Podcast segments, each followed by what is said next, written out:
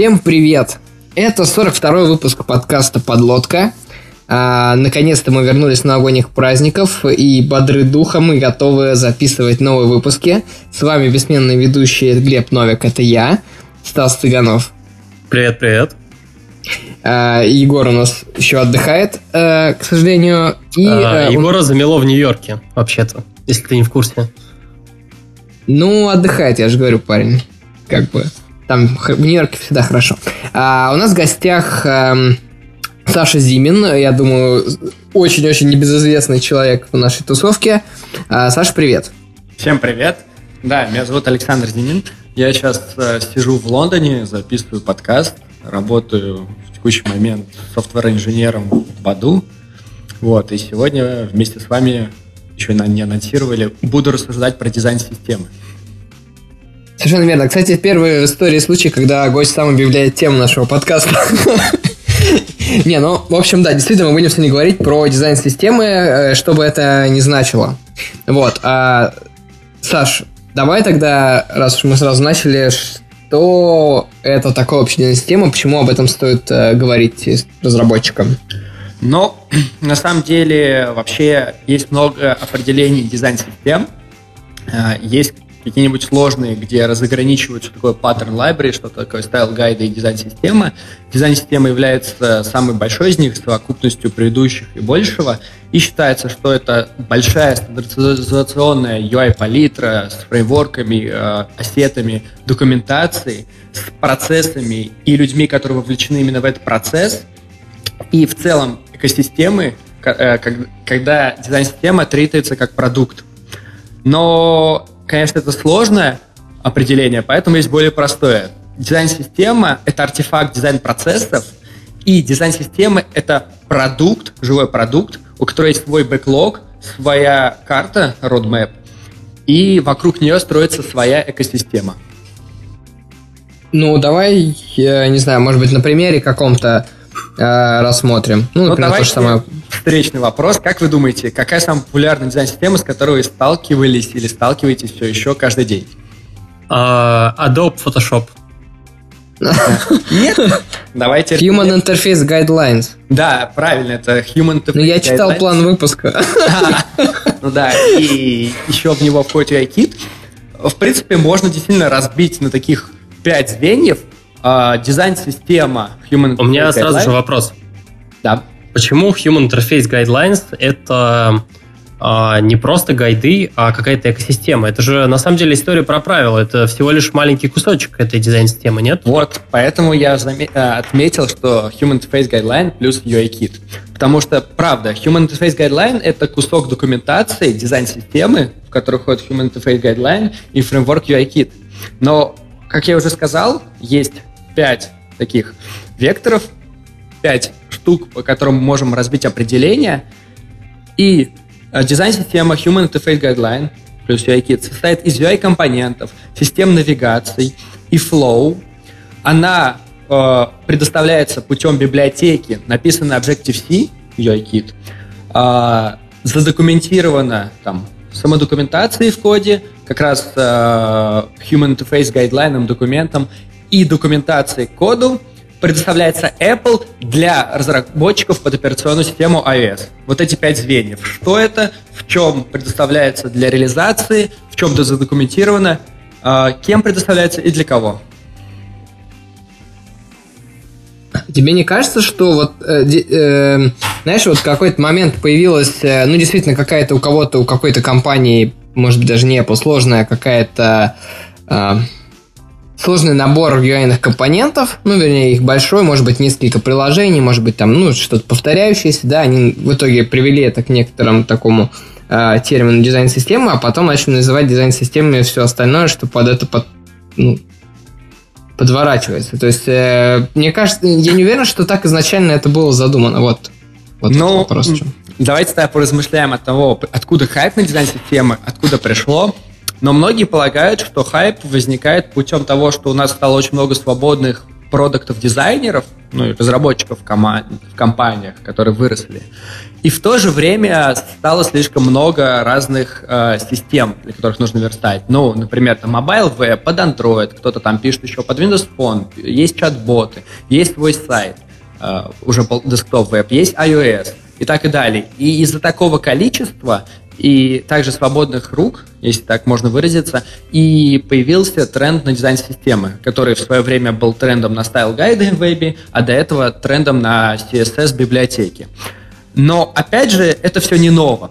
Э, многие дизайн-системы основываются на таком концепте, как Atomic Design, о котором мы поговорим чуть позже. А все это пришло из разных таких компонентных гайдлайнов, представителем которых, например, стоит полагать New York City Transist Authorized Graphic Standards, мануал 1970 года, на него ссылочка будет внизу.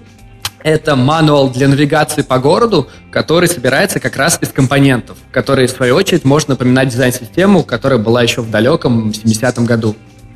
А это прям для, получается, для всевозможных знаков и прочего в Нью-Йорке было сделано? Да, да, именно так. Причем идея не в том, что это гайды, вот как мы показываем влево-вправо, а это книга, которая показывала, что, например, для указателей с примерно одинаковой логикой используется одинаковый компонент, например, круг. А этот компонент круг с числом внутри или там с цифрой используется там для маркировки маршрутов, любых, и так и далее. То есть это действительно тот концепт, который будет легко объяснить потом, когда вернемся к этому дизайну. Но стоит понимать, что в этом концепте используется минимум компонентов, но их комбинация дают целую систему. А давай подум, давай так вопрос поставим. А, а с точки зрения пользователей, да, не дизайн-система, а непосредственно тех, до кого дойдет вот некоторый продукт, который а, в этой дизайн-системе создан, а какая от этого польза им? На самом деле э, не стоит полагать, точнее не стоит выстраивать дизайн-систему только для пользы Э, пользователей. Несомненно, она есть, ваш продукт становится консистенси, то есть у вас нету там 20 разных видов кнопок или лейблы похожи на кнопки. Э, вам действительно легче предоставлять продукт, и тем самым период ожидания новых экранов и функций становится меньше. Но в первую очередь дизайн-система нужна как раз компании, продукту. И это уже зависит от целей. Вот есть хороший пример, это Polaris, наверное, одна из самых знаменитых на сегодняшний день дизайн-системы. Она от Shopify. А, система очень комплексная, там целая команда, если не ошибаюсь, 20 чем-то разработчиков работает над ней. Ну, разработчиков, дизайнеров там и других ролей. И в этой системе даже есть там свои плагины для скетча, но их цель и зачем они создали дизайн-систему, потому что они являются e-commerce, предоставляющие сервисы для других магазинов – то есть они некая площадка с B2B моделью. И для того, чтобы те, кто использовали там их API или я не уверен, что там используется, для того, чтобы их партнеры были похожи на них, соответствовали качеству, у них есть целая дизайн-система. То есть эта дизайн-система, во-первых, позволяет для них держать бренд, во-вторых, упростить их партнерам жизнь при разработке там, сервисов на их инструментах. А, в этом плане Human Interface Guidelines а, кажется, что оно не очень сюда подходит, потому что если учесть, какое разнообразие и какое количество всевозможных различных компонентов, там, я не знаю, условно говоря, стрелочек назад, их такое великое множество, что довольно тяжело это нас сказать о том, что это прям какая-то прям такая вот система. А, можно сказать, что это некий компромисс между тем, как Apple это видит, и тем, что может сделать разработчик. То есть, если мы возьмем какие-нибудь э, популярные Apple компоненты... Pay ну, Apple Pay кнопка это прям совсем. Я хочу взять, например, Alert Action Sheet или, например, Date Picker. Вы можете у них э, на Action Sheet вы даже не можете поменять цвет. То есть настолько Apple считает, что они должны выглядеть везде одинаково. Там Picker View вы можете поменять цвет, но логика поведения, взаимодействия с компонентом будет одинаковая. Или Navigation Controller, который используется по всем приложениям. Как бы Apple действительно дали некую свободу разработчикам, понимая, что не все приложения должны выглядеть одинаково, но при этом, если вы берете новое приложение, вы, скорее всего, понимаете, как сдавать дату через Date Picker, вы знаете, как навигация будет происходить, потому что вот эти гайдлайны плюс библиотека, которая выдана, соблюдены. Ну да, и в целом пользователю комфортнее как бы на платформе получается, потому что все приложения более-менее в этом смысле похожи. И взаимодействие, главное, с компонентами. То есть дизайн ну, системы да. это не только о внешнем виде, это и скорее э, взаимодействие с системой. И, наверное, этот пункт даже куда важнее. Ну да, понятно то, что Apple в конечном счете они не могут окончательно закрутить гайки и не могут заставлять всех делать там под одну вообще копирку, чтобы все были похожи друг на друга. Вот, тогда бы вообще приложения под iOS были бы мега скучные и неинтересные. Вот, но при этом кажется, что э, есть вот вариант от Гугла, например, можно сказать, дизайн-системы, вот Material Design, да. и в этом плане кажется, что они предложили, как мне кажется, немного больше, чем э, Apple в этом плане, и, как мне кажется, э, большее количество приложений под Android использует Material Design э, по сравнению с тем, что вот разработчики под iOS э, довольно редко используют прям целиком приложение, которое состоит из стандартных элементов, вообще даже практически там ничего не подкрасили и так далее. В любом случае, какие-то декастомные элементы, они появляются, и э, чем круче приложение, тем больше вот этой всей кастомности. Но, ну, если не ошибаюсь, на Android э, эти все компоненты выражены через Design Support Library, и мне сложно судить, так как я не очень Android-разработчик, но я склонен полагать, э, что это зависит от факторов. iOS-приложения когда-то давно, там, во времена iOS 3, iOS 4, тоже были очень похожи между друг другом, но с тех пор э, UIKit, да и в целом сообщество прошло большую э, эволюцию, и теперь а, разработчики все больше и больше хотят быть не похожи друг на друга. Например, наше приложение, вот Badu, оно и на Android, и на iOS более-менее похоже, и там, и там используется множество кастомных компонентов, которые, в конце концов, на нашей дизайн-системе или изначально наших стайл-гайдах работают. Но из-за того, что Android не прошел такую эволюцию, и плюс Material Design более новая дизайн-система, чем а, та, которая на iOS, то, наверное, разработчики используют ее чаще, чем на iOS. В, в том виде изначальном, в котором она предоставляется. Угу. Окей, а, а давайте, есть еще какие-то примеры, вот ты сказал про Shopify, да, интересно довольно, а есть еще какие-то примеры таких больших компаний, которые на слуху и которые тоже какие-то внесли кардинальные Но на самом деле а, у Airbnb свой да. взгляд на вещи. То есть они хотят абстрагироваться от э, дизайн-системы, они называют это design language system.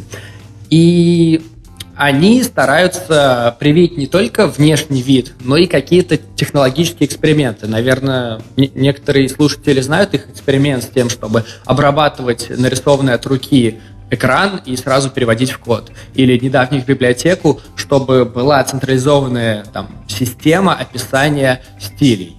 То есть они действительно хотят прийти к тому, что вы описываете в одном инструменте дизайн, пускай это будет разработчик, и получаете его на всех платформах за раз. Это не React Native для них. Поэтому они делают много.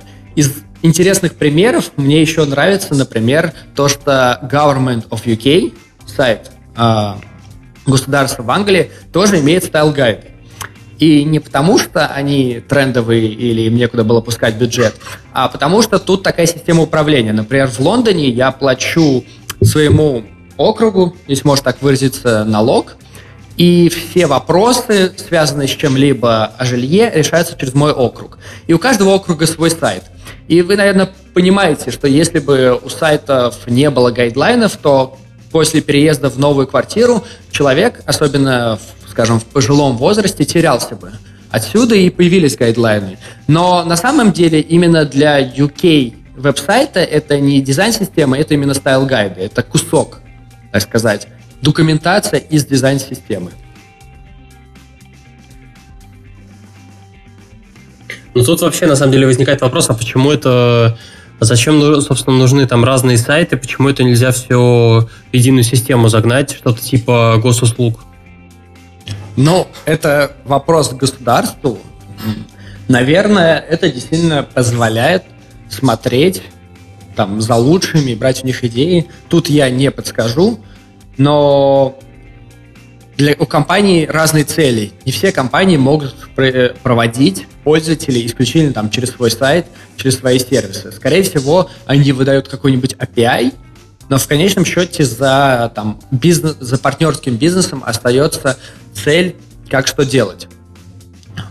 Поэтому mm-hmm. тут зависит от целей. Но, наверное, мы плавно перешли к эволюции, как в целом прийти к тому, что вам нужна дизайн-система и через какие этапы проходит.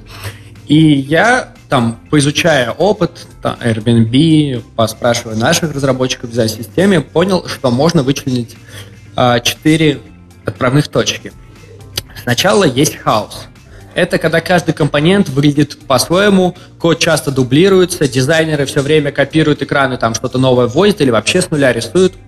Либо для еще более мелких компаний есть некая такая ординарность, когда они берут существующую дизайн-систему вместе с библиотекой, например, в чистую UI-кит или там какие-нибудь Material UI, а, и используют только ее компоненты. Тем самым они действительно получают удобство, но их бренд, их приложение никак себя не характеризует, и, скорее всего, на реализацию каких-то сложных взаимодействий с пользователем у них не будет ресурсов, и они откажутся.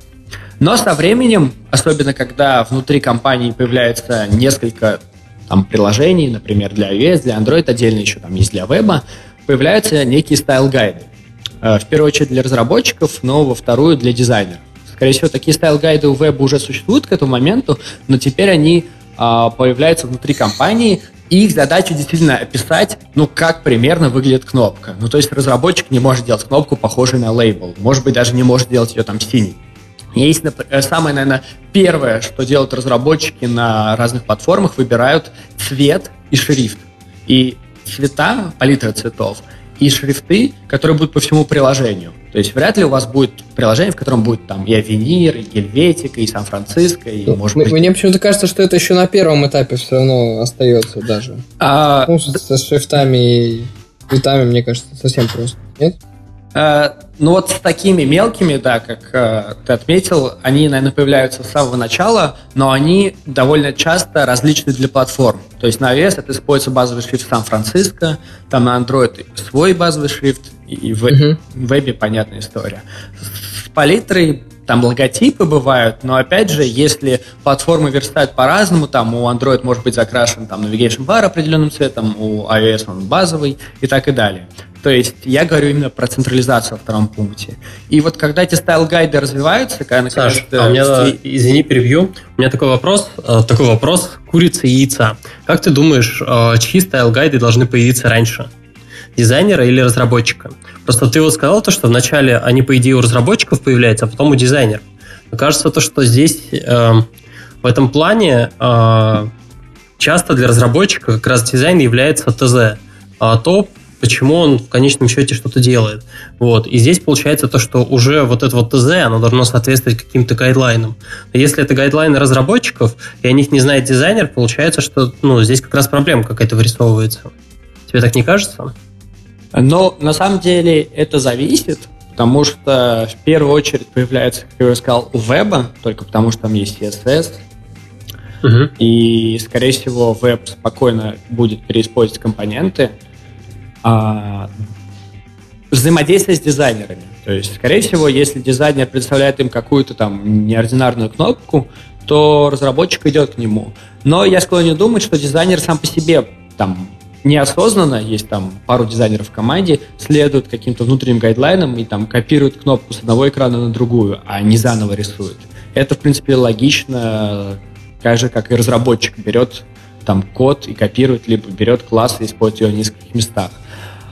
А сейчас я склонен полагать, что действительно тренд уйдет ближе к дизайнерам, потому что многие работают в скетче, а в скетче как раз появилось понятие библиотеки. Это базовый файл, так сказать, в котором есть базовые компоненты, а дизайнеры просто берут эти компоненты для своих других файлов. Но это отдельный концепт Sketch Library, я его тут не буду рассказывать, думаю, многие дизайнеры уже давно знают, но это как раз компонентный дизайн, это когда дизайнер берет, например, кнопку или лейбл, и она уже есть в системе.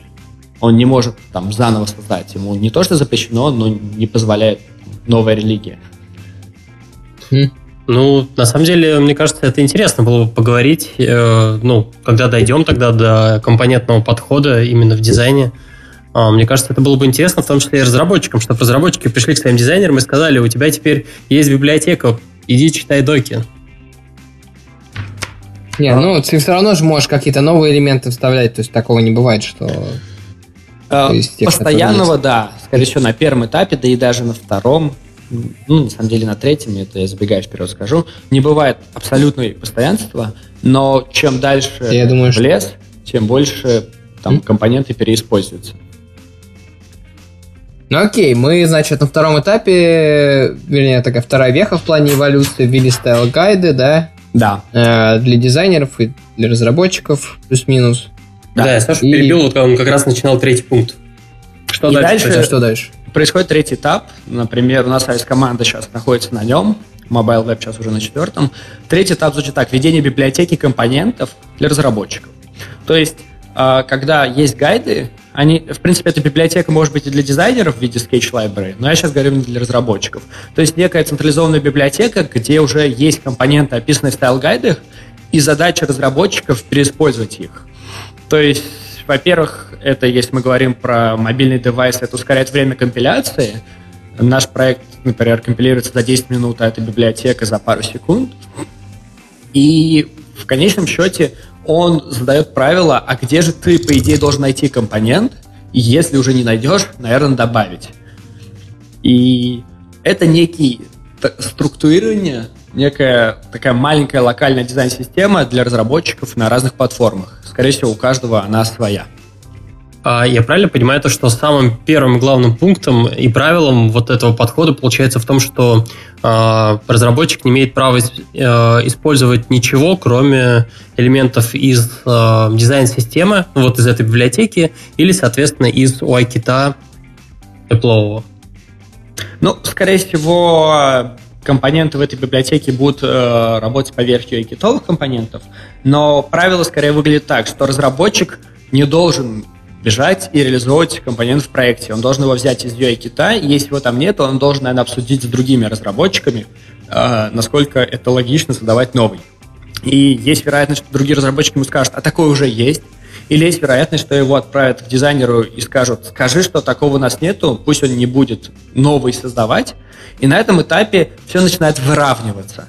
Потому что действительно дизайнеры начинают идти на компромиссы, потому что они спорят не с разработчиком, а с существующими уже экранами, там, компонентами. Разработчику приходится спрашивать своих коллег, а скорее всего они уже подскажут больше, чем есть до этого. И мы потихоньку из вот хаоса, который был создан в начале, идем к такому балансу, гармонии, централизованности.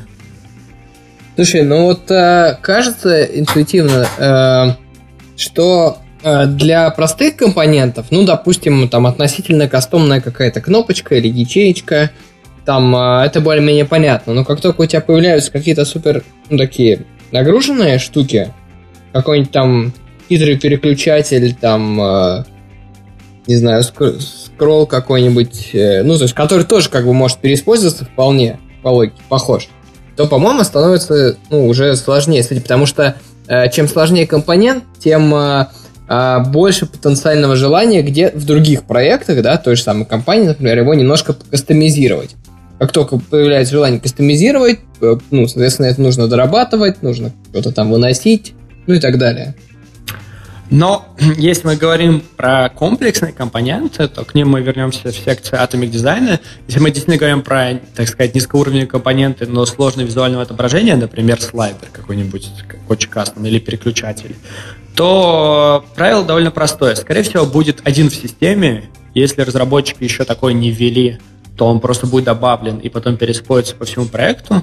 Если он уже существует там в коде, пускай там не в этой библиотеке, то его просто прорефакторят и перенесут. Ну, либо, если это совсем сложный компонент, а там это не соответствует бизнес-целям там, или дедлайнам, то просто дизайнеров попросят упростить. Но в конечном счете это получается такой снова на откуп дизайнеров. А, не совсем. Компромисс, скорее. Да, это Хотя... компромисс, потому что если дизайнеры что-то создают э, дублируя, то есть такой компонент уже существует, но дизайнер создает новый, то понятно, что тут радикально перекрывается, потому что должна быть явная причина, почему у нас там компоненты, которые должны вести себя одинаково, выглядят по-разному. Если такого компонента нету, но он достаточно простой, чтобы его реализовать, его добавляют, и потом уже такой проблемы нету, и, а такие компоненты попадаются не слишком часто, так что этот пункт, наверное, наиболее приятен всем. Но если такой ком- такого компонента нет, и он слишком сложный, тогда, скорее всего, банят реализацию на время.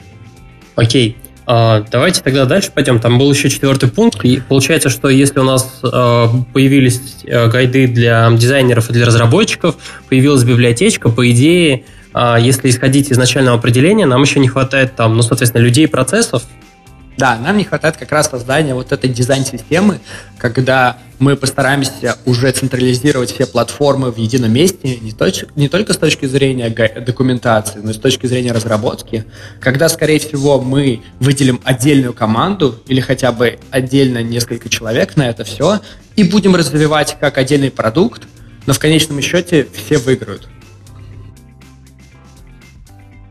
Mm-hmm. То есть да, то есть как это на практике выглядит? Представим, что... Да?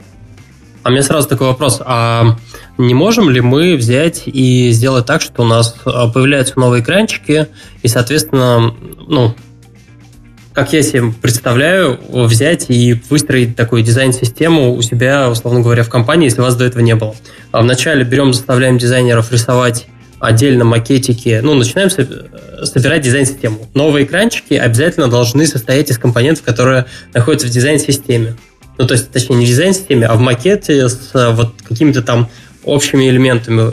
Дальше, потом, после этого разработчик смотрит на них, создает соответствующие компоненты внутри библиотечки уже под конкретную платформу. Потом из нее собирает.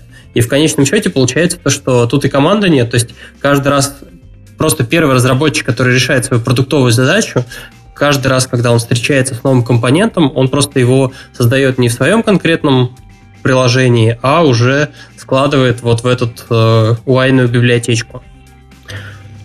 Это звучит все хорошо, и на самом деле это было бы, скорее всего, правильным подходом, если бы не случилась следующая ситуация. Пока разработчики для какого-то там в новом стартапе, для нового проекта строили дизайн-систему, деньги у бизнеса закончились, и пришлось закрыть проект.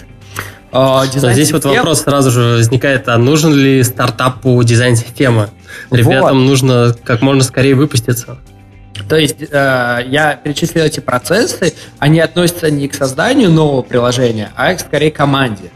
То есть если вы создаете новое приложение внутри компании, у которой достаточно ресурсов, есть даже опыт вот, каких-то стайл-гайдов, каких-то библиотек в отдельных проектах, потому что когда-то они были маленькой компанией, и вот не смогли позволить себе дизайн-систему, то однозначно, да, стоит для нового проекта начинать дизайн-системой. Но, скорее всего, в этой компании уже будет строиться дизайн-система для всей компании. И не будет так, что каждый ее продукт а, выглядит радикально по-разному с точки зрения поведения компонентов. Я сейчас не говорю про цвета, шрифты, размеры, я говорю угу. про именно взаимодействие с компонентами. Поэтому для маленьких команд, для маленьких компаний или для неопытных, то есть тех, у которых недостаточно большой штаб, это не имеет смысла, потому что, скорее всего, ни в какие дедлайны не будет вписываться, там business needs не будет реализовывать, и другие KPI будут проваливать. Для, комп- для команды, которая уже там срослась, у которой достаточно ресурсов, и как раз возникает потребность создавать дизайн-систему, может быть, и с нуля, не проходя там этапы так плавно, как я это рассказал, но все равно вы будете писать документацию, сразу это будет стайл-гайды, вы будете реализовать библиотеки, в которых будут сказать компоненты, и будете выстраивать вокруг этого всего дизайн-систему. А, и все-таки, но, но как тебе кажется, все-таки правильный путь? Это какой? Все-таки снизу или... Да, правильный путь однозначно снизу, потому что это небольшие ошибки, если, точнее, это небольшая проблема встраивать дизайн-систему в существующий продукт. Это не составит вам труда, но, скорее всего, если вы сразу начнете с сложного, вы проиграете бизнесовый KPI, и шанс, что вы на этом много выиграете, минимален. Так что идем по пути наименьшего риска. Угу. Окей. А, ну, кстати, от, от себя скажу, что у нас а, Получается, тоже мы на третьем этапе находимся. Тоже мы делаем свои компо- библиотеки компонентов. Это вообще довольно удобно. Стас, а у вас как? Ну, у нас есть UIKit. Что? UI-кит? Ну, в смысле, ну, свой, свой UI-кит. А. а. Ну ладно. Окей. Хорошо, а давайте, может быть, тогда вот просто мы уже несколько раз касались темы Atomic, да, дизайна? Да. А, может быть, немножко вот сюда углубимся? Да, есть даже, я бы назвал, конечно, циклом статей, но автор называет это книгой, в которой он написал Atomic Design, э, назвал его из-за химии, потому что он считает, что там есть атомы, потом идут молекулы, ну, если не с самого низу идти, потом mm-hmm. идут уже организмы, а из них собираются э, там шаблоны и страницы.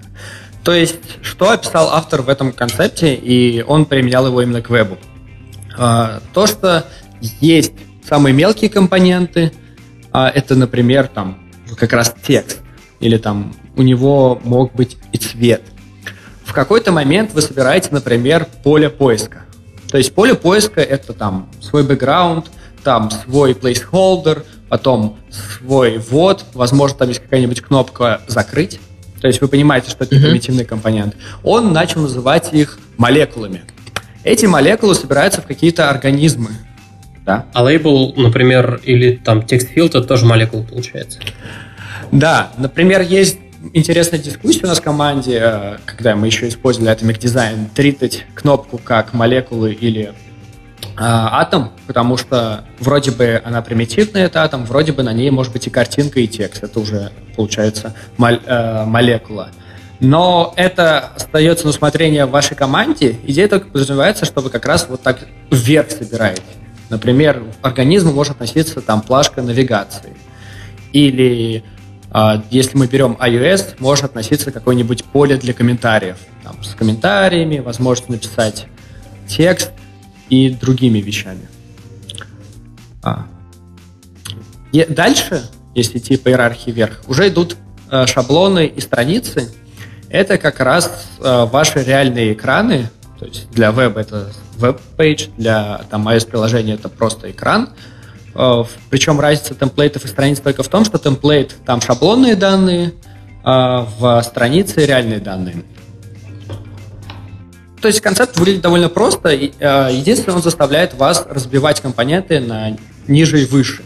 А из-за того, что вы действительно создаете много компонентов, переиспользовать их. Не только как лейблы переиспользования, но и, например, поиск. У вас кастомная строка поиска, но вы ее переиспользуете. Строка комментариев. Там, переходы вперед-назад на разных анбордингах. Угу. И если говорить про нас, как у нас в мобильной версии это реализовано, то у нас есть отдельная библиотека, которая называется Badu UI-Kit, да, вот тоже свой UI-Kit, в котором есть и, а, там, и атомы, и молекулы, и организмы, и иногда даже попадаются вот э, страницы, там, темплейты. И есть также отдельно, как мы сейчас начали относиться к ним, просто компоненты. То есть мы бьем на составные компоненты и сингл-компоненты. Дальше у нас есть отдельный проект Badu что, Gallery. Извини, подожди, стой, стой, стой. А что такое сингл компонент? То есть у тебя вот есть молекулы, атомы там и так далее, а есть что-то не состоящее не из молекул атома, а просто все целом, то есть это сложно. Вот я немножко перемешал, наверное. Мы решили, что Atomic Design для мобильной разработки это довольно сложный концепт, и сложно объяснить каждому разработчику, а, что это. И самое главное, потом слишком много дискуссий возникает, а вот это у нас молекула или атом, и мы решили просто э, называть их так. Есть single компонент, это там обычный лейбл, обычная кнопка, обычный текстфилд, вот какой-то обычный компонент, который э, есть в библиотеке UIKit. Может, может быть просто UI-view кастомная. А дальше есть основной компонент. Это, компо- это кастомный UI-view, скорее всего, но который использует вот эти мелкие компоненты, на которых присутствует один или больше, ну или два или больше уже существующих компонентов. И этот концепт так. у нас простой. И дальше есть финальные, так сказать, view-контроллеры, которые всем понятны. Это уже экран. Блин, а это же то же самое, разве нет? Получается ну, то, то есть... что все, кроме листьев, является ну, не молекулой, а вот составным компонентом. Ну, да, мы как бы объединили атомы и молекулы, вот, они для нас стали просто сингл-компонентом чаще всего. Ну, понятно, да. Ну, то есть, ну, принципиально, ты, ну, один уровень, да, убрали да, число, это... потому что нам так не нужно. Да, потому что это было слишком сложно, а плюс не приносило вот такой нейминг. Но именно самую главный, главную задачу разделения на компоненты и переиспользования их оно продолжило выполнять. А что вообще Хорошо. дает вот такая вот иерархия и разделение вообще в принципе на составные и несоставные компоненты? В сущности никакой разницы, что у нас панелька, что там, допустим, панелька, которая содержит в себе какую-то другую там подпанельку, условно говоря. А, идея в том, что это как раз позволяет в будущем а, прийти к дизайн-системе. То есть, как я уже сказал, если вы используете там разный слайдер, то это плохо. И вот представим, что uh-huh. у нас есть какой-то Окей, давайте скажем, у нас Не, ну это экран, понятно. у которого есть меню э, снизу управления. Там можно вперед-назад ходить и номера страниц. Вот если вы продолжаете работать по старому концепту, скорее всего, это подразумевает, что у вас э, два разных экрана, где вы э, ну, по-разному верстаете вот этот нижний бар. Пускай вы там переиспользуете картинки или лейблы. А, а это плохо. Даже если они у вас выглядят идентично, это подразумевает, что вам нужно менять в двух местах. И с, с какой стороны кажется очевидно, но давайте мы положим туда существующую UI-вьюшку. Будем использовать одну UI-вьюшку для двух экранов. Но идея в том, что это должно быть не только очевидно, но использоваться всегда. То есть вот этот компонентный подход заставляет вас вот всегда использовать одну вьюшку для вот этой нижнего управления на всех экранах, где есть такой компонент. Угу. Или для всех а... других компонентов, где есть такой компонент.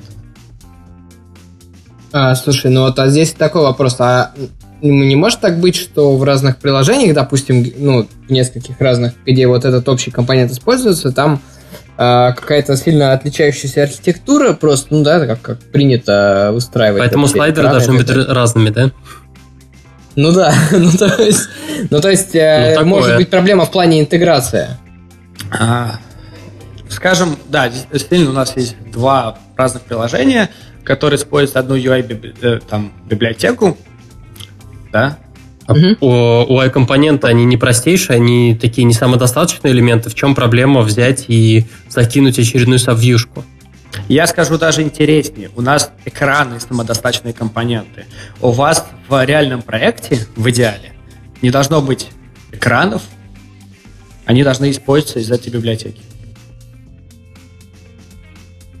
Если у вас очень разные проекты, то есть если вы используете одну визуальную систему, но, испо, э, но используете там в 10 проектах, где разные экраны, то у вас получается следующее наследование. Есть э, библиотека этих компонентов, есть высший уровень, где библиотека экранов, и уже эти библиотеку используются проекты. Чтобы избегать коллизий на уровне того, что вот мы используем промежуточной библиотекой один элемент и кто-то нам сломает, как раз и существуют стайл-гайды и дизайн-система, которая будет говорить, как это должно выглядеть.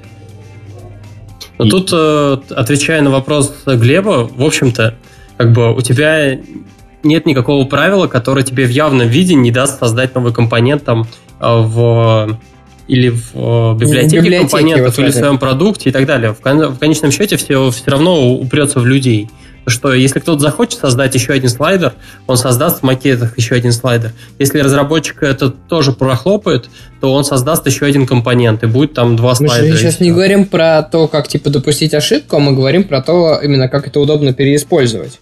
Но то у есть... нас есть хороший пример, вот буквально на днях был. Мы интегрировали, возможно, уже в релизе, может быть, нет, возможность э, репортить э, сообщения юзеров. То есть у нас идея была в том, что ты мог пометить сообщение, которое тебе не нравится флажком, и там, скажем, выбирать несколько сообщений. И у нас все порывались положить флажок вот рядом с вот этим баблом сообщения. Но потом мы открыли нашу дизайн-систему, посмотрели на дизайн и узнали, что как бы в текущей архитектуре всех возможных состояний этих баблов это бы сильно нарушало наши стандарты. Но у нас был отдельный сказать, компонент, который назывался Message with Status, где было место под bubble, а внизу вот текстом там с определенной версткой был статус. И мы поняли, что если мы просто туда положим картинку этого флажка, мы никак не повлияем на вид наших компонентов, где бы они ни использовались. Потому что мы взяли уже текущие существующие в системе. И тем самым а, мы а, как бы решили свою задачу, которая возникла, и никак не поменяли дизайн для всех, кто его использовал. Угу. Вообще, у меня такое, у меня как минимум два вопроса накопилось про а, то, как работает дизайн-система, именно такой с точки зрения прям разработки, получается, с, э, именно такие вот вопросы про ту самую библиотечку. Не знаю, их сейчас лучше задать или попозже поговорим про это? Ну, могу пока рассказать про нашу дизайн-систему, Давай. про процессы, а потом перейдем. Ну, наша дизайн-система называется «Космос». А, почему «Космос»? Потому что наш главный, так сказать, ответственный за эту систему теперь, а в прошлом просто очень там, серьезный mobile веб-разработчик, который был повернут на дизайн-системах и стайл-гайдах, съездил в Москву, на ВДНХ увидел вот эту летящую в космос ракету и понял, что он хочет называть дизайн-систему «Космос». Потому, ну, и дальше он еще подсмотрел а, в словаре... На взлет SpaceX? Нет. Он посмотрел в словаре определения и узнал, что с латинского или там с древнегреческого это означает порядок, хороший порядок или порядок выравнивания. То есть то, что подходило по то, как можно назвать дизайн-систему. Я как-то более приземленно подумал, то, что это кто-то русскоговорящий решил так это зашутить, про то, что там дизайн-система это просто космос. Нет, все проще и намного интереснее. Да. да, все намного интереснее. А, как она выглядит? Вокруг ней нее формируется отдельная команда, сейчас приоритетно веб-разработчиков, и они так сказать, верстают эти компоненты на React React Native, когда приходит к ним дизайнер. То есть дизайнер приходит э, с определенным видом кнопки, но, скажем, данные для этой дизайн-системы уже были из стайл-гайдов до этого готовы. И вот этот веб-разработчик э, дизайнит ее, чтобы ее можно было посмотреть на веб-странице. И с этого момента, как вот он пообщался с дизайнером и сверстал, эта кнопка является source of truth. То есть как она выглядит, она такой правильно, э, такой является. И идея даже для скетча, как я уже сказал, есть библиотека, генерировать из этого компонента базовую библиотеку. Сейчас, наверное, вышло очень сложно, поэтому давайте начнем с того, что такое Sketch Library. Стоит немножко отвлечься, а потом вернуться uh-huh. к нашей теме. В скетче с сентября появилась система библиотек, э, а до этого существовала система символов. Система стимулов – это когда вы берете что-то, что вы нарисовали, превращаете в символ и можете дублировать где угодно, как Command-C, Command-V, но с исключением. Если вы меняете оригинальный символ, то меняется на всех экранах, где вы его используете. Причем символы могут быть как простейшие, там только картинка или картинка и кнопка, так и символы, состоящие из символов. А эти символы могут состоять из символов. Ну, вы прям видите компоненты. Вот mm-hmm. этот же компонентный дизайн можно даже atomic называть. А с сентября, а, что появилось в скетче, то, что вы можете сделать отдельный Sketch-файл, где будет много символов, и ссылаться mm-hmm. всеми другими скетч-файлами на этот файл. То есть вы можете переиспользовать символы базового файла в других скетч-файлах. Но самое главное, что происходит, если кто-то меняет символ в базовом документе, то дизайнеру он не моментально меняется во всех документах, а предлагается пройти некий процесс ревью, когда он видит, как меняется экран с того, что было, на того, что стало, из-за того, что поменялись какие-то базовые или составные компоненты. Угу. И вот идея в том, что вот этот базовый фреймворк, базовую библиотеку даже для дизайнеров генерирует вот эта дизайн-система Космос. То есть даже дизайнеры оперируют не тем, что они нарисовали, а тем, что им сгенерировала система. А, сразу вопрос на засыпку. Мы сделали замечательный свой э, мега новый слайдер, и он у нас э, фиолетового цвета. Uh, у нас появился еще какой-нибудь сайт-продукт, uh, который там, допустим, для внутренних пользователей, там, не знаю, или админка какая-то, или еще что-то такое, приложение внутреннее. Мы там хотим использовать тот же самый мега уникальный слайдер, только теперь рыжего цвета. Как это с точки зрения макета выглядит? То есть нужно же все-таки, ну, или там какие-то переменные тоже ввели, или что? У нас, например, вот в этой дизайн-системе есть понятие бренда. То есть у нас есть, например, четыре приложения, которые используют одни и те же компоненты, но выглядят немножко по-разному. И получается, что у этих брендов просто тюнингуются свойства, такие как цвет, шрифт, например, закругление краев, если доступно. А То на есть... уровне скетча это как делается? Ну, на, ур... э, на уровне скетча ты просто генерируешь, например, базовые разные базовые библиотеки, либо, что еще интереснее, вот в скетче ты можешь выбирать, какой из символов использовать. То есть, если ты сделаешь под одним именем э, 5 символов, ты сможешь на макете выбрать один из этих пяти. И вот каждый бренд может выступать разным символом. Ну, то есть на уровне скетча это выглядит как одна библиотечка, в которой есть, э, там, допустим, два брендированных э, варианта, или это две библиотеки под каждый бренд? Э, я просто не уверен, поэтому я в таком замешательстве, но я уверен, скорее всего, думаю... Даже пришлось интернет выдернуть.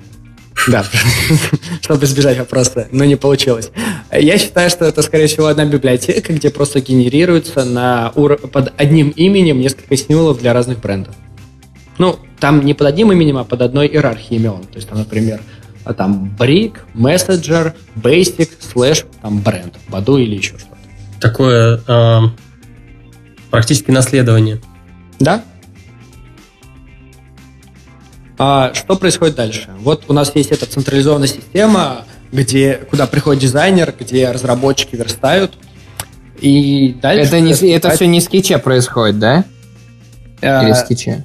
В скетче дизайнер может нарисовать новый компонент, которого еще нету в системе, но дальше он должен прийти к разработчикам космоса, которые его реализуют уже в коде, и теперь э, реализация его в, вот в этой дизайн-системе становится source of truth, то есть единым местом правды. А что значит в коде? Я не совсем понимаю. Ну, в библиотеке ну, компонентов под платформу да, конкретно нужно комп... создать. Но там интересная история, вот на чем же ее писать. Вот сейчас она пишется на React и React Native. Потому Ой-ой. что используется mobile веб разработчиками, а для них это удобно, для них уже в самом там приложении это просто бамп версии. То есть сверстался компонент кнопки, его решили поменять немножко в дизайне, его изменяют в этой системе, и у него там становится версия 1, там, .11, например. И автоматически создается в тике Jira, потому что там известно, что в приложении используется версия этой кнопки там 1.09. И дальше разработчики mobile веб платформы просто в одну кнопку портируют новую реализацию этой кнопки, новый вид, я бы сказал. А в Jira создается тикет на тему поднять версию? Да. Угу. А, мобильным а, платформам чуть сложнее. Мы обдумывали для того, чтобы притащить React Native и в iOS, и в Android, и, возможно, даже создать отдельную команду, потому что там очень легко пишутся бриджи. Получается, что там 2-3 iOS-разработчика сидели бы, сидели бы и писали бы просто вот этот мост между компонентом React Native нативный, и разработчики на платформах просто бы уже писали там My Magic Button, добавь сюда, там My Magic Button, Vista Large, и так и далее. Но пока э, мы не готовы притаскивать с собой JavaScript, там долгое время запуска и другие проблемы, поэтому пока на платформах до сих пор вот это третий этап, как я сказал, где есть своя библиотека, и там просто разработчики стараются верстать компоненты очень похожими на компоненты в космосе, то есть дублировать. С одной стороны, два раза больше работы, и там есть неточность, то с другой стороны, это пока простительно, и все равно куда удобнее, чем то, что было до этого. А это так происходит, потому что вам нужно еще одновременно и веб поддерживать. А, у нас, ну, у нас есть и веб, и mobile web, это две разные команды. Для веба, я так понимаю, нет никакой дизайн-системы, а стайл-гайды у них более-менее свои для десктопного веба. А вот mobile web очень похож на iOS Android. Он создан для тех, кто не может сидеть, например, там, для Windows Phone, потому что для них когда-то было свое приложение, но это было невыгодно. Или для тех, у кого еще нет приложения, или они там не поставят, потому что у них старая iOS-версия. И он как бы дублирует дизайн нативных приложений, но реализован в вебе. Интересно. Почему точкой синхронизации является э, React Native э, сверстанные компоненты, а не, собственно, вот этот вот макет скетче? Просто все платформы могли бы наверстать свою библиотеку соответствующую версию. Ну, то есть, да, там будет дублироваться работа, но так всегда происходит, и у тебя или кросс-платформа, или нативная разработка. Но нативный разработчик, чего уж там, приходится, да, по несколько раз создавать под каждую платформу эти UI компоненты, ну, так, а, такая ответ жизнь. простой, потому что это удобнее. То есть а, так действительно было до этого. И получается, что в твоем случае дизайнер сам верстает этот базовый компонент, а, никакого ревью, э, ну там э, минимальное ревью от девелоперов, и дальше каждая платформа там сама изучает этот Sketch-файл, там э, пытается понять, как переключить разные бренды, всей компании нужно оплачивать скетч, потому что там с символами не работает, как нужно, всякие симпли, там, зеплины и прочее. А в нашем случае получается, что тот же Sketch-файл генерируется только из космоса, а компоненты реализуются в космосе. И тем самым для нас есть веб-пейдж, э, э, сайт, в котором для нас все сделано. Там и новостная лента, что когда обновилось, и быстрый переход по компонентам. И там можно даже посмотреть их код. К сожалению, он пока больше актуален для mobile веба, но можно посмотреть, какие у них есть символы. То есть вот я, например, беру иконку и могу открыть, какие у нее есть свойства. Есть size, name, color и shadow. То есть я знаю, по каким параметрам я имею право ее менять для разных там брендов и прочего. То есть это получается куда удобнее, потому что свободы куда больше. А обратно Sketch-файл все равно получается сгенерировать. Угу. Интересно. Подожди, а, я немножко вот просто запутался в этом во всем. А, космос а, в конечном счете с точки зрения вот нативного разработчика, он что из себя представляет? Если он, он же на вход принимает Sketch-файл и возвращает тоже Sketch-файл, я вот этого Нет, не понял. Космос с точки зрения нативного разработчика представляет сайт там с нужным ему функционалом. Mm. А, то есть он а, на вход принимает Sketch-файл и показывает, чем параметризовано или... Нет, блин. А, просто это сайт, на котором уже реализованы компоненты. Ну а, а тебе это что это дает? Тебе под iOS надо сверстать.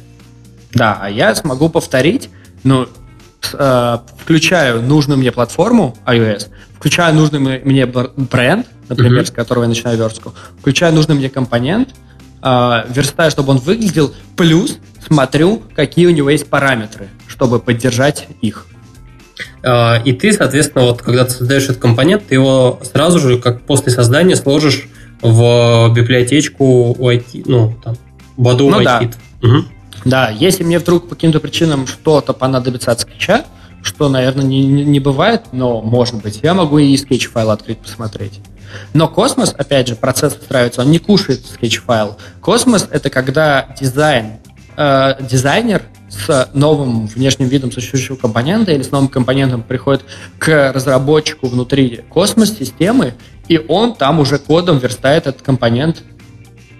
А, такой вопрос. А невозможно, не пробовали распарсить скетч-файл, чтобы делать это автоматически, транслировать его в React Native? А, были такие идеи, и, в принципе, даже не сложно, но идея вот космоса в том, что э, полностью происходит ревью. Вот mm. какие свойства есть у компонента, как он выглядит, как его там подделать. То есть работы на самом деле там не так уж и много есть руки, но плюсы свои дает. Окей. Окей, окей. А слушай, Саш, вот хорошо, про мы просто говорили про м, внешний вид и, нек- и начали говорить про э, какие-то элементы взаимодействия, а вот э, есть ну, во всех больших приложениях куча анимаций. Да, как они вообще вот в эту дизайн-систему Да, это три любимых вопроса. Анимация, АБ-тесты и э, зависимость от, локализ... от локации. А, нач... Начну с анимацией. Mm-hmm. Считается, что анимацию нельзя задать, задефайнить. Ну, переиспользуемую. Ну, там можно сказать, какие там э, линейные, там какой-то там keyframe, там duration. Но в целом, вот у тебя есть, например, компонент, вот ты открываешь там приложение Google календарь, ты нажимаешь на там редактировать, там красиво уменьшается, потом там эта иконка, и у тебя открывается другой экран. Но эта анимация, она уникальна. Даже если ты там выразишь все картинки этой анимации, то она все равно останется на уровне платформы. Ну и да, и второй момент, что на разных платформах все-таки разная анимация, например, тех же переходов между экранами, или там где-то параллакс, где-то нет.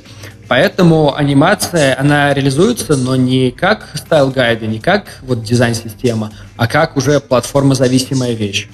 То есть она вот, ты переиспользуешь существующую в Badoo UIKit кнопка, в ней уже зашита анимация, ее реализовали, но она не описывается в дизайн-системе. А, Саша, такой вопрос. Может быть, ты в курсе, сейчас э, еще не дошел прогресс до того, чтобы э, был хороший инструмент для того, чтобы дизайнер мог сверст... ну, реализовать эту анимацию, и чтобы из этого инструмента, соответственно, на выходе разработчик мог вытащить кусок кода. Может быть, не очень красивый, но тем не менее. Уже вот в явном виде анимашка. По-моему, Фейсбука нечто подобное было. А, Facebook давали свой инструмент оригами, чтобы uh-huh. дизайнеры протипировали, но это слабый инструмент.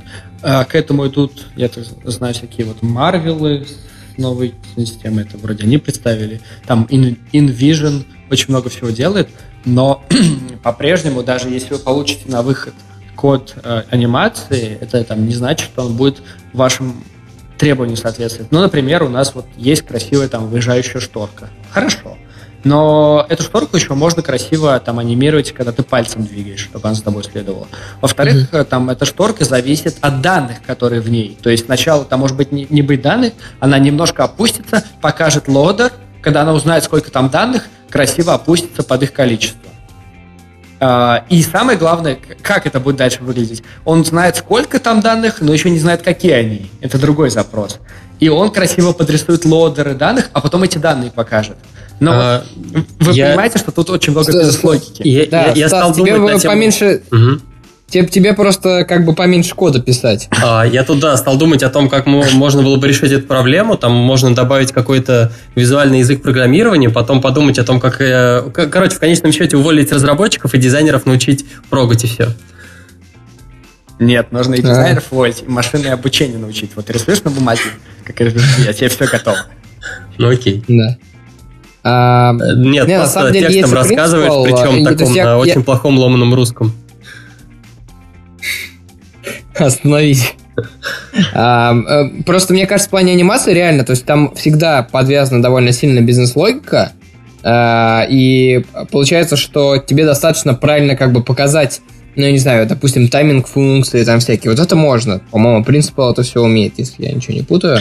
Да. А, то есть этого вполне достаточно. Ну, то есть хорошо бы, да, чтобы это был прототип, чтобы разработчик не по описанию текста он это понимал, а, да, по какому-то визуальному Но это вот должно работать. Тайминг функций, прости, я не дам тебе слово, да, ты много поговорил.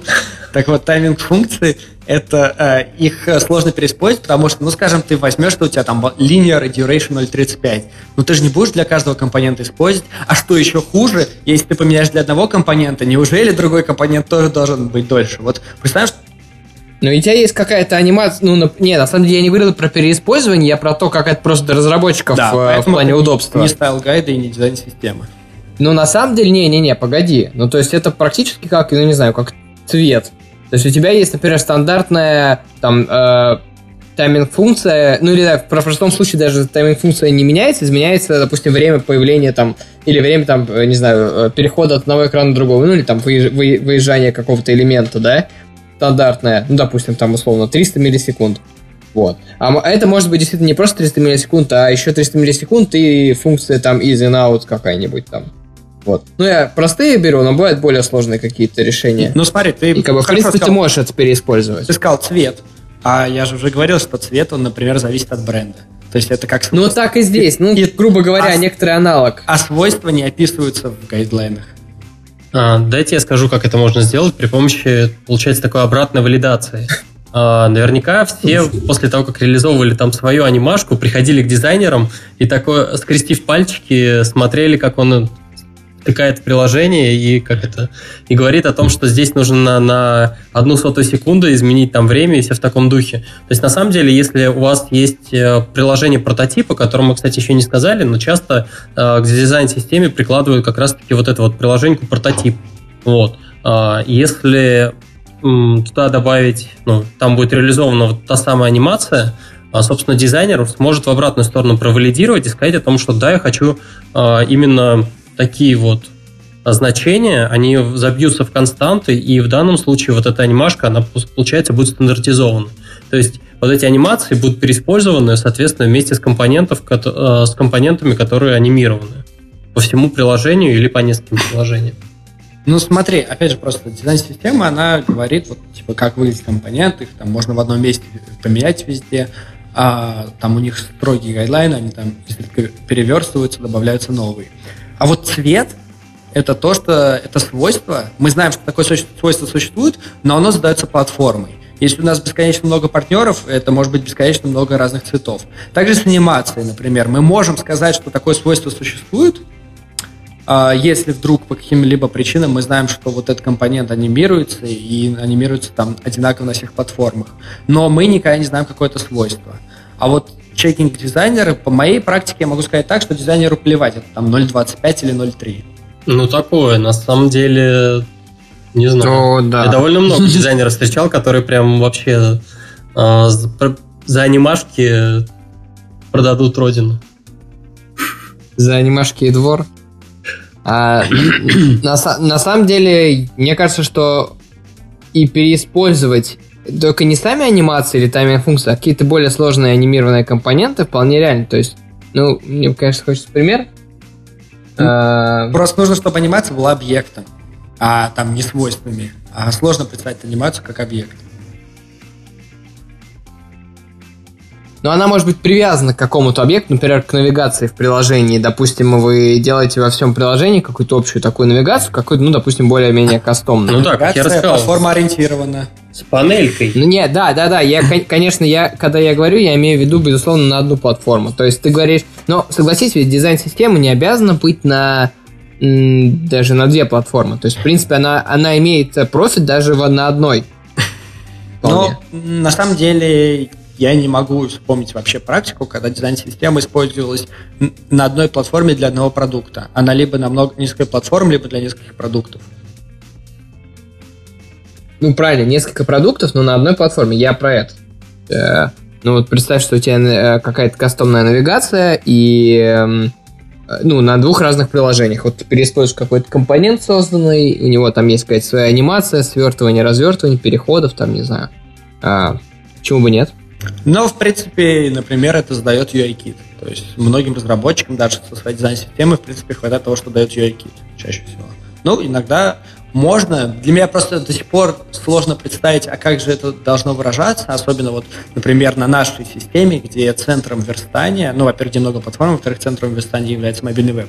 Но если по каким-то причинам вы делаете все на одной платформе, скажем, это iOS, я думаю, в принципе, возможно, чтобы вы ввели это там в дизайн-систему и даже как-то предоставляли. Ну так у вас же есть прототип. Почему бы не... Ну, то есть э, дизайнер взял и потыкал вот этот вот прототип на React Native и посмотрел, ему понравились там все эти анимашки, он говорит то, что хочу вот такие вот тайминги. Вот э, ios такие же тайминги нужны. Все. Ну, как я уже сказал, пока сложно представить, может быть, да, это возможно, но с другой стороны, я опять же пытаюсь отнести это к третьему этапу, библиотека. То есть библиотека это дефайнит. Да, дизай- там у нас есть демо-приложение под библиотеку, дизайнер может потыкать, мы там ему настроим свойства, но мы не введем это в, там, в гайдлайны. У нас не будет в документации написано, что для анимации там, подрыгивания используйте такую тайминг-функцию 0.35. Там подрыгивание именно на этом экране это уже не гайдлайны. Потому что Окей. гайдлайны не подразумевают определенный экран. А, кажется, мы так это тут немного закопались. А. Да, давайте второй вариант рассмотрим. Да, ты говорил про... Ну да, например, про АБ-тесты, да, интересно. Вот, на самом деле основная... Ну, АБ-тест это зависит от кейса. Там, вот вы хотите 4 дня или там полгода тестировать. Вы хотите просто проверить другой цвет или вам все равно? Основные проблемы АБ-тестов заключаются в, в таком, что вот представим, что вы хотите полгода тестировать какой-нибудь составной компонент, а, а потом кто-то меняет его минимальную часть. Получается, компонент меняет дизайн, и тест э, неточный. То есть представим, что на компоненте до этого была картинка, а теперь картинку вообще удалили. И вы Мгм. понимаете, на результатах АБ-теста. В принципе, для долгоиграющих тестов а, происходит э, полное копирование. То есть а, компонент и все составные компоненты, все, которые участвуют в его создании, а, копируют себя, и тем самым у вас создается абсолютно новый компонент, где там можете поменять что-то там, кр- закругление или там э, более сложно там поменять, места, поменять местами, например, кнопку и картинку или вообще сверстать что-то другое. А, Единственная сложность в таком случае, вам нужно соблюдать input параметры. То есть input параметры должны быть всегда одинаковые, и это уже гарантируется а, мобильной платформой, ну, это гарантируется платформой. То есть даже если вы бампнете версию, вы, скорее всего, получите ошибку компиляции. Вот. А, То есть- Подожди, а что делать тогда в итоге-то? У нас, допустим, Полное предыдущего, предыдущего компонента у нас не было никаких закруглений углов, а здесь они добавились. И, и у нас физически появился новый параметр. А, Ничего.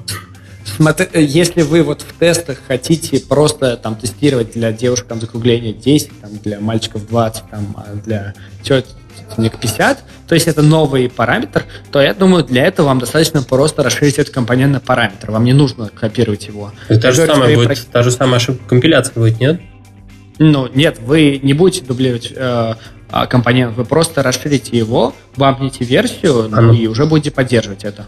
Просто для АБ-теста, для базового компонента, например, параметр закругления станет 0, останется 0, а для АБ-теста там уже будет меняться. Но это простой пример. Я говорил скорее про сложный, когда компонент полностью меняет свой вид, внешний вид.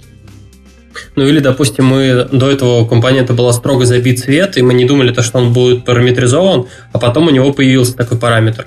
Получается то, что все-таки здесь количество параметров инпутов изменилось, и, но параметр по умолчанию надо, получается, оставлять такой, какой был раньше, чтобы у нас, ну, чтобы не сломать обратную совместимость. Да, да, так оно и есть. Есть еще вторая дилемма, она называется сайзинг, то есть размер. Когда у вас компонент э, маленький, который был до этого, например, был фиксирован размера, и все компоненты более высокого уровня верстались по этому правилу.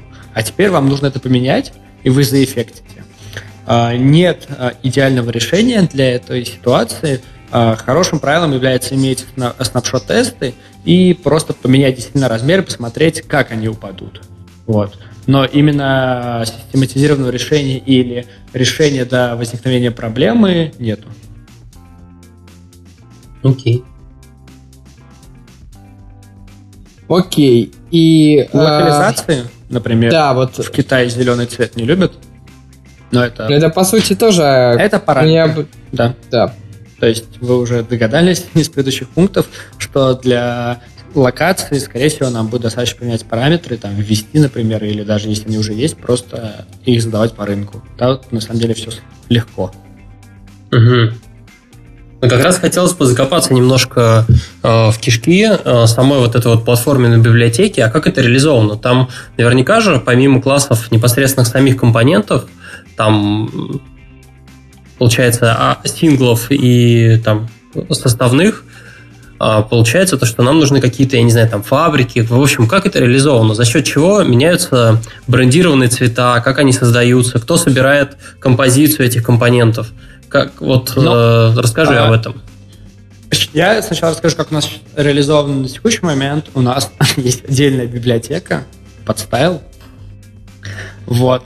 И все, что касается брендов, там за редким исключением хардкода в коде, а, либо там стилем задается, считываясь из файлов там, и ассетов, либо действительно фабриками, которые принимают там на вход ничего, ну, бренд, грубо говоря, а возвращают нужную конфигурацию.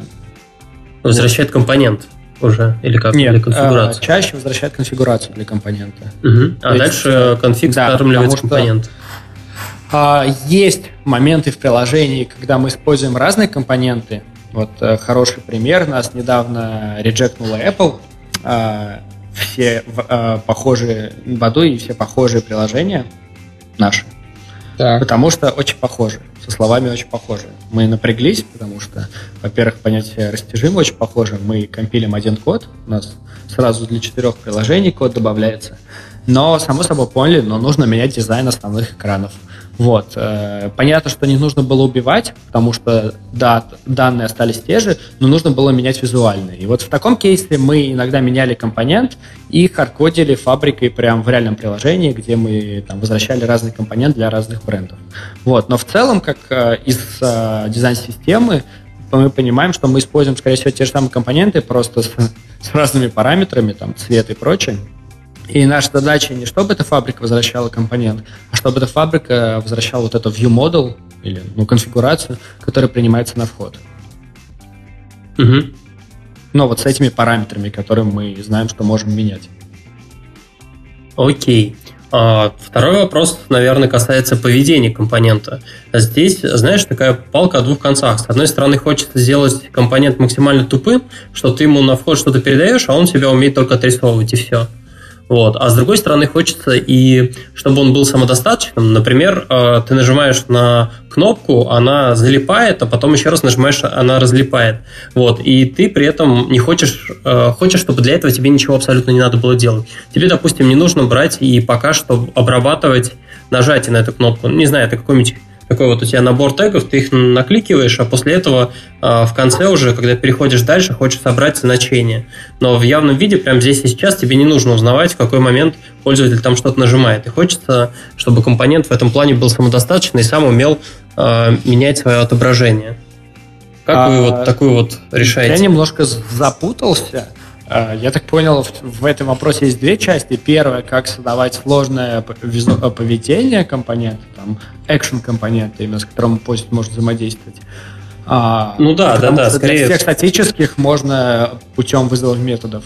И второй момент, э, кто же должен вот это все сохранять? Во-первых, у нас очень жесткая позиция, что вся бизнес-логика она за пределами. То есть вот даже если у нас верстается экран, понятно, что мы даже аналитику не позволим себе туда добавить, потому что у нас будет просто достаточно колбеков, и каждый будет подвязан на что-то. И я так понимаю, что если ты знаешь, что у тебя есть поведение, о, такое поведение у компонента, скажем, у кнопки, что ты вот ее кликаешь, э, но ты не репортишь экшен, э, ну, скорее всего, ты все-таки должен репортить. Ну да. Но у тебя скажем, есть какое-то значение, сколько раз ее прокликали. Нет, это не будет за компонентом, это будет на уровне выше, потому что это бизнес-логика. То есть кто-то подпишется на экшен, кто-то добавит каунтер, кто-то подпишется на экшен другой кнопки, и после нажатия на другую кнопку прочтет вот это каунт значение. А, я правильно понимаю, то, что в случае, если бы вам понадобилось сделать кастомный свич, то вот значение вот этого свеча находилось бы не внутри этого компонента, а снаружи? А, нет, э, все-таки для свеча это состояние. То есть состояние, они остаются компонентом. Если бы эта кнопка подразумевала, что я на нее тыкаю, она увеличивает свое значение всегда на единицу, то есть это прям такая каунтер-кнопка, то она бы тоже знала об этом каунт. Но если это обычная кнопка, которой нужно такое поведение, то это извне. Если это кнопка, которой нужно такое поведение, обычная кнопка, и еще какое-то визуальное там, отображение этого всего, то, скорее всего, логично все-таки просто сделать функцию у этой кнопки, типа «сделай визуальное то-то», и вызывать ее извне, когда ты на каунтер подписан. Так, сейчас я вот тут не осилил. Просто для меня и то, и другое является состоянием. И кажется, что если мы а, состояние вовнутрь Опять же, это зависит от предназначения кнопки. Если ты пишешь просто каунтер-кнопку, угу. которая вот только одна задача, просто считать. Угу. Просто считать. А, и вот это серьезная кнопка, которая нужна тебе по всей системе. Там не в одном месте, там не в двух, а по всей системе. То тогда, да, это нормально, что она будет содержать состояние аккаунт, потому что это не будет никак эффектить, где бы ее использовали, потому что везде это нужно будет. Если это просто задача для существующей кнопки, то вот все подсчеты извне делаются, и если нужны какие-то дополнительные визуальные эффекты, то это просто расширяется поведение на вызов функций, и как и со статическими элементами, кто-то извне вызывает эти функции. Угу. Тогда получается все-таки то, что вы в конечном счете стараетесь максимально все запихнуть вовнутрь компонента. То есть если у него, если для изменения вот своего отображения у, у этого компонента все есть, и это стандартное его поведение, которое больше никому, о котором не надо знать, вы все-таки это состояние вовнутрь запихиваете. Если это получается то, что э, все-таки ответственность кого-то снаружи, а там об изменении, там, не знаю, это какой-то, может быть, или текст, или еще что-то там, то это, получается, отдается на откуп кого-то снаружи. Ну, примерно такое же происходит. У нас, но у нас есть такое интересное наблюдение. Во-первых, мы описываем все состояния компонента там энамом сверху, можно так сказать. То есть разработчик, который открывает компонент, сразу может понять, в каких состояниях он может быть. И, как показала практика, довольно редко у нас больше одного состояния. Угу. А то есть у вас получается вот э, то, что мы прямо из выпуска в выпуск муссируем про Data-Driven View Controller, та же самая история, Data-Driven View, которая по факту у него на вход она принимает там типа э, срендерить такой-то моделькой и все. Да? И, соответственно, в этой модельке описывается целиком все состояние. Да, да, да. Круто. То есть, если это какой-нибудь прогресс, э, компонент, который там должен увеличивать свой прогресс, и у него там плюс-минус кнопка, то, скорее всего, он не должен тебя обрабатывать увеличивание прогресса. Он состоит из прогресса сверху, он состоит из двух кнопок плюс-минус, но вот именно кто-то извне должен подписаться на плюс и менять вот этот прогресс. А вот в чем разница между вот этим плюсом и минусом и свечом?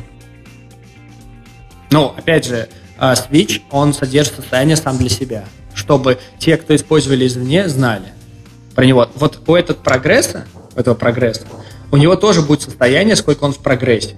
Но никто внутри визуальной библиотеки не будет менять этот прогресс. Кто-то извне будет менять, а потом захочет прочтет. Также и со свечом. Кто-то извне будет оглить его, но в любой момент сможет прочитать, какое он состояние. Но прогресс мог бы же сам поменять все внутри при помощи а, плюс и минуса. Я прошу... Э, сейчас. Прогресс? Нет, он не должен менять. Все, я понял тебя, я про тогл неправильно изначально понял. Нет, тогл, скорее э, всего, не должен сам себя обрабатывать, когда пользователь кликает. Кто-то извне должен обрабатывать. А, то есть Но... Э, не так, как вот получается в iKit? Не как в iKit, да, я неправильно понял вопрос. Mm-hmm. Он вообще должен содержать будет. Нет, у него будет содержаться callback, который будет вызываться, когда нажимались, а человек сам будет решать. Потому что, например, в твоем случае, э, точнее, в случае iKit, чтобы ограничить там чтобы подумать, а нужно ли менять после нажатия, там придется либо расширять логику, либо еще что-то. Угу. Если мы захотим там подписаться на ивент, нам нужно будет вводить экшен, и получается, и он сам меняет, и экшен срабатывает. Ну, ты понимаешь, это ведет за собой там соответствующие проблемы. Ну окей, тогда получается, что вы все-таки придерживаетесь вот такого прям да. подхода, что компонент все-таки должен быть максимально тупым, и о том, как он должен если у него меняется состояние, по сути, ему практически всегда об этом говорят снаружи при помощи единой такой вот структурки, которая целиком описывает состояние э, компонента. Как, да. как ему надо срендериться. Круто. Окей. А, у меня еще такой вопрос. А, вот, а, ну, допустим, мы в большой компании сделали дизайн-систему, но наверняка и менеджмент, да и нам самим было бы интересно, ну, какой как бы, мы профит этого получаем, в смысле, как бы это померить? Да, замер KPI. Это довольно часто есть э, KPI отношения. Когда я пришел к нашим и спросил, а как вы KPI мерите? Они мерят. Теперь мы не сваримся с дизайнерами. это сложно замерить физически, но как бы это правда, потому что до дизайн-системы конфликт э, интересов был разработчик против дизайнера, то есть а разработчик приходит к дизайнеру и говорит, вот это должно выглядеть по-другому. Он говорит, потому что ты не хочешь реализовывать, ты ленивый, ты такой-то. А теперь разработчик приходит к дизайнеру и говорит, вот в дизайн-системе так. То есть это конфликт дизайнер дизайн-системы, а не разработчик дизайн-системы. Но есть и реальные метрики, которые можно мерить. Первый – это количество компонентов, которые переиспользуются, и количество их переиспользований. То есть, скорее всего, в чистой системе у вас э, там миллион компонентов, ну, я, конечно, образно, но, скорее всего, у вас там на каждом экране кнопка там сам заполняется с нуля, там либо копированием кода, либо еще чем-то. А, там каждая вьюшка своя, и у вас получается там на все приложение там 200-300 компонентов, и переиспользование там в лучшем случае там по 3-4 раза. А теперь у вас есть метрика, вы используете всего 20 компонентов, и лучше переиспользуется там 40 раз. Вот. То есть это первая метрика, и она действительно покажет, насколько вам будет легче менять там за раз дизайн, либо там улучшать взаимодействие, либо верстать новый экран. И вот эта вторая метрика, ее сложно замерять, но возможно, это насколько быстрее ты реализуешь UI. То есть с дизайн-системой обычно можно интерфейс верстать за полчаса для целого нового экрана. И все оставшееся время уйдет на бизнес-логику. То есть вот такие основные KPI. Количество использования компонентов и скорость составления визуальных экранов. Угу. Не, ну, в принципе, что, в принципе, разумно, мне кажется. М- так, а мы, знаете, что, мы единственная тема, какую не затронули, это вот э, э, как э, не сломать ничего в плане ну, вот там система развивается, да, то есть как ее правильно развивать, так, чтобы при этом не поломать, то есть какое-то особенное тестирование. Существующих, э, не менять существующие импорты, э, точнее не импорты, а существующие входные input параметры, этого недостаточно? Но вообще очень хорошим таким замерителем отказоустойчивости, что это регрессионные тесты. Для дизайн-системы это а, визуальные регрессионные тесты, которые будут снапшотить ваши компоненты и сравнивать. А вот. вы используете у себя? Mobile Web активно используют. В iOS-разработке мы используем, но очень чуть-чуть, потому что сейчас мы на стадии построения архитектуры вокруг работы с изображениями. Нам абсолютно не нравится хранить изображения в Git. Угу. Вот. Угу. По, э, по, э, ну, по логичным причинам. Поэтому мы сейчас как раз в процессе постройки системы, чтобы это все сторилось. То есть для нас это будет, скорее всего, на текущем моменте это файлик, в котором тест соотношения с картинкой. Скриптом можно подгрузить все картинки для этого файлика, запустить тесты. Если что-то ломается скриптом, можно заплодить на сервер новые картинки, если вы уверены, что это хорошая поломка, и он сам апдейтнет этот файл, и контролем версии выступает как раз вот этот файл. То есть в текущей архитектуре у нас это работает вот так вот. Ну и Continuous Integration, само собой, у себя просто гоняет тесты на основе текущего файлика. Угу. Вот. А Но неужели это... а существующие решения вам не подошли? Но Там Facebook, например. Уже... Да, это, во-первых, единственное решение, мы его используем, хотя оно и уже deprecated, но оно подходит. А, но идея в том, что фейсбучное решение, оно ты выбираешь, где хранить ассеты, и там хранишь. И единственным решением, чтобы это работало хорошо, там, разработчик мог проверить, чтобы это на Continuous Integration работало, является хранение в гите. А в гите никто не... Ну, это плохо хранить большие изображения. Большое количество. То есть угу. мы используем Facebook для того, чтобы вот дифы формировать и тестировать. Но систему, как все это хранить, строим сами. Угу. Окей. Понятно. Это Понятно. Вот, э, я бы набросил на тему того неудобства хранения картинок в гите. А, на одной из конференций осенних а, слышал решение, по-моему, от Альфы на тему того, что а, дизайнеров научили гиту, и а, они сами научились обновлять иконки.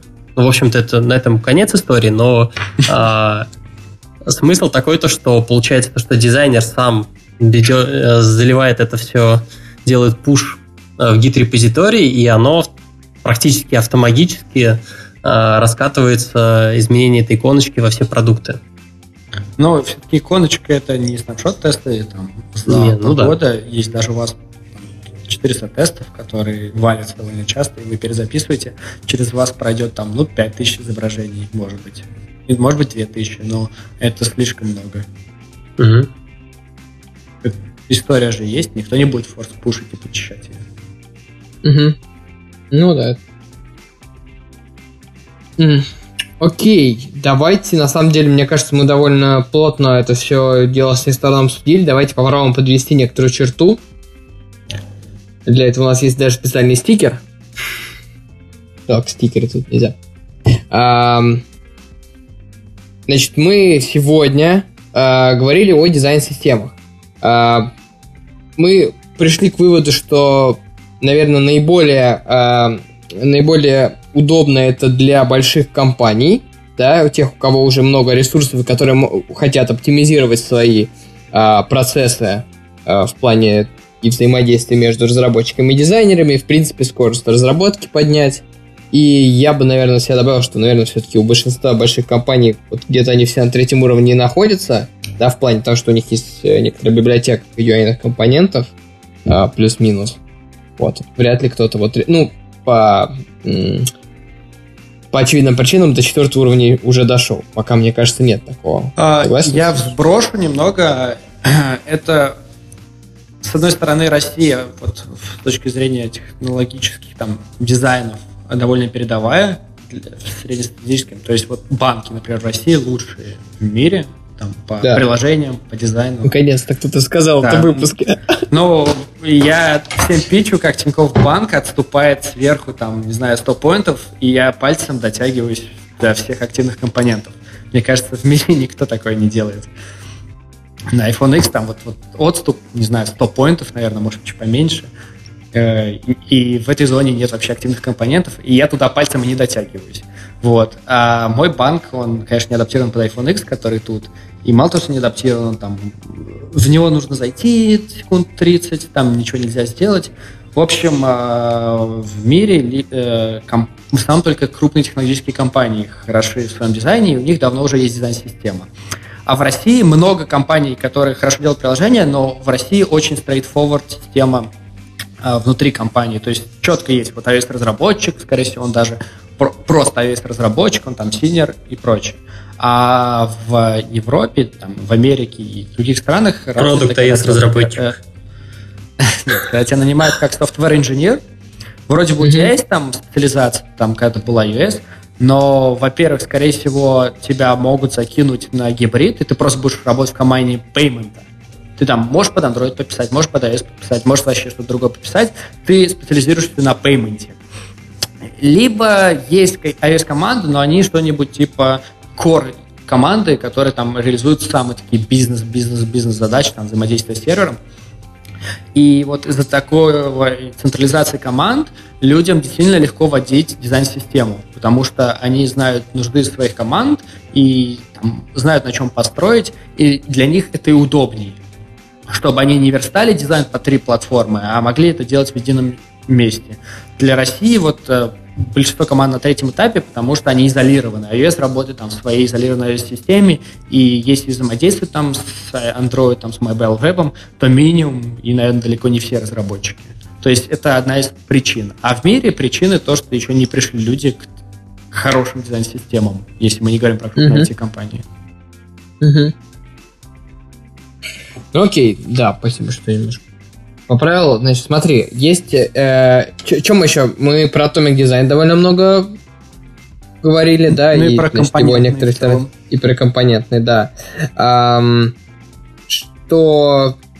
Ну, на самом деле, все, наверное, мы не перечислим сейчас. Вот, но э, мне кажется, что самое, ну, мы э, много затронули вопросов, как э, поддерживать всю эту систему, да, то есть про тестирование в конце поговорили. То есть, по крайней мере, не знаю, у меня сложилось ощущение, что мы э, этим выпуском можем дать некоторый старт для, ну, у себя в компании что-то такое, да, поднимать или думать в этом направлении, по крайней мере, понятно, куда смотреть. Я бы вбросил, наверное, последнюю мысль, это что угу. же, вот ты работаешь в команде дизайн-системы, и тебя увольняют. Либо ты увольняешься. Что же из себя представляет твой опыт? Особенно если ты там был не именно разработчиком, а тем, кто строил дизайн дизайн системы. Как бы это ни звучало тавтологично, но это человек, который действительно там направляет э, roadmap и прочее. Э, во-первых, твой опыт э, пригодится в других командах, где практикуют дизайн-системы, и, возможно, даже с руками тебя вырвут, потому что из-за того, что до сих пор нет централизованных решений, там проходят изредка конференции, подкасты в основном по style guide ам, а не дизайн-системам, ты будешь востребован с опытом другой дизайн-системы. Это есть из-за границы. Если же ты, например, в России это практикуешь, то, скорее всего, тебе будет чуть сложнее найти новое место работы, если они там не практикуют дизайн-систему. И в лучшем случае ты сможешь запичь свои навыки построения взаимоотношений между дизайнерами и разработчиками, но в моем представлении это создаст свои проблемы. Senior Design System Engineer. Да ладно, даже навыки написания собственного UIKit библиотечки, мне кажется, могут пригодиться, даже если в компании нет никакой дизайн-системы.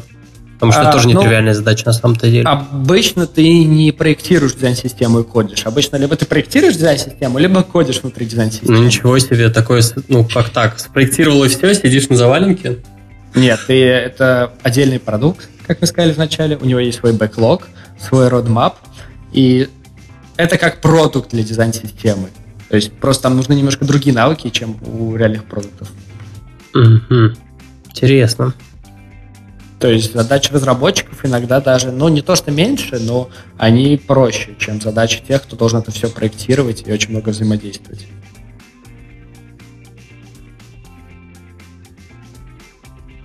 Окей. Я э, все-таки подведу черту, на самом деле, просто мы уже э, довольно долго записываемся. Саш, спасибо большое, что нам об этом всем рассказал. Э, я надеюсь, что разработчики и дизайнеры после этого выпуска станут еще чуть, станут еще чуть ближе друг к другу. Станет чуть больше их. А. Их станет чуть больше. Спасибо, что пришел, спасибо, что рассказал. Спасибо вам, что позвали. А, Стас, а, у нас а, у меня созрел вопрос. Скажи, пожалуйста, что э, тебе нравится больше, чем использовать инструменты, которые генерируют для тебя код? А, блин, У Егора намного лучше получалось. А, больше этого мне только нравится, дорогие слушатели, когда вы ставите нам 5 звезд в iTunes, ставите нам лайчички, а, твиты, ретвиты, заносите нам на Patreon. А, и самое главное, слушайте наш подкаст. Вот вы думаете, что он это читает по бумажке, а он каждый раз заново это придумывает, и у него получается один в один. F-фантазия. Отдельное спасибо Леше Кудрявцеву. Вот, это наш звукорежиссер, который будет сводить. Спасибо, Леш, за то, что ты с нами и в а, Не забывайте вступать. Да-да. Да. Леша, а, тот, кто точно дослушает до этого места. Да, да, да. А, Леша, тот, кто... Не забывайте вступать в Телеграм. Скажем по секрету, Телеграм-канал не забывайте вступать. Да, скажем по секрету, это именно Леша не пустил а, Егора в этот выпуск, если что. Скандалы, интриги, расследования. И, и, и поэтому вы можете наслаждаться прекрасным звуком. Надеюсь, я пишу в тот же в тот микрофон, который надо. Ладно, а с вами были ведущие бессменные подкаста «Подлодка», Глеб э, и Стас. Э, всем пока. Да, пока-пока, ребят.